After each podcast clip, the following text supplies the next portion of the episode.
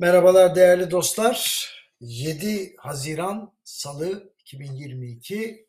Bugün biraz tevatür ekonomisinden bahsedeceğim. Ne demek istediğimi anlatayım. Şimdi sakin geçecekti yaz ayları güya ama geçmeyecek. Gerginlik arttıkça da temeli olmayan ama bozuk saat gibi günde iki defa doğruyu gösteren sözlere inananların sayısı artacak.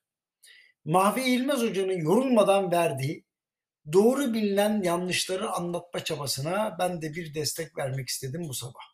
Şimdi halk arasında kabul edilmiş bazı yaklaşımların iş dünyası tarafından da konuşulduğunu gördükçe inanın müdahale etmek istiyorum. Ya ne yapayım kendimi tutamıyorum.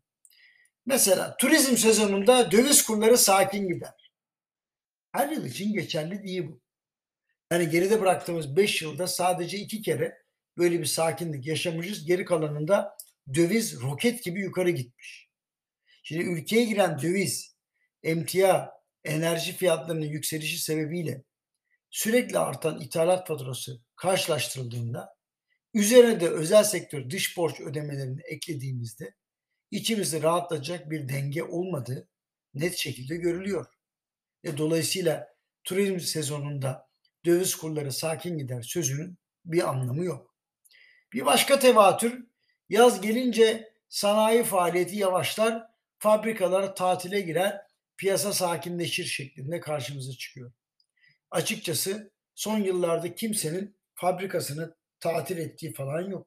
Yani bunu kim acaba uyduruyor onu anlamıyorum yani. Ama şöyle diyeyim size e, dış talebe mal yetiştirmek söz konusu iken beyaz ve mavi yakalılar program dahilinde izinlerini yaparken sanayi çalışmaya devam ediyor. Dolayısıyla sakinleşme beklentisinin altı dolu değil. Üretim için gerekli ithal girdi talebi devam edecek. Doğal olarak da döviz ihtiyacı devam edecek. Şimdi diğer bir alışkanlık yaz gelince tarım ürünlerinin fiyat artışları yavaşlar. Vallahi durum pek öyle değil. Pandemi ve Rusya-Ukrayna çatışması tarım ürünlerinin fiyatlarının sürekli yükselmesine yol açıyor.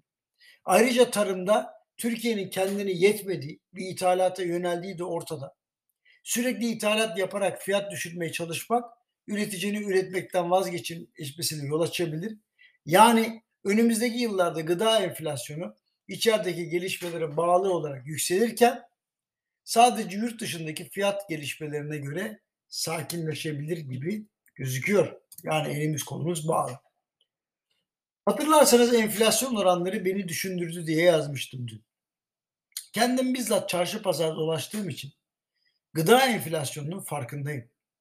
Eve gelen elektrik faturası bugüne kadar olduğu yerde sayarken yeni zammın beraber e, gelecek aya yani yansıyacağını düşünüyorum. Kurumdaki akaryakıt faturalarına tek tek bakınca da sürekli artan maliyetler oldukça çarpıcı bir tablo meydana getiriyor. Kira kontratları yenilenirken elbette daha ağır bir tablo da ortaya çıkacak.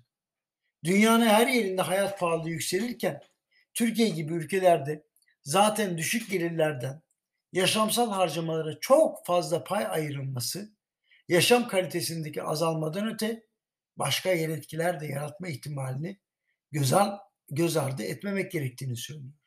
Yani sadece insanlar yaşam kalitelerini erteleseler başka ama öfke de yavaş yavaş birikiyor. E, kaybedilen para geri gelir. Ama kaybedilen moral öyle kolay kolay geri gelmiyor. O yüzden bunu da hesaba katmak lazım. Yarın görüşmek üzere efendim. Hoşçakalın.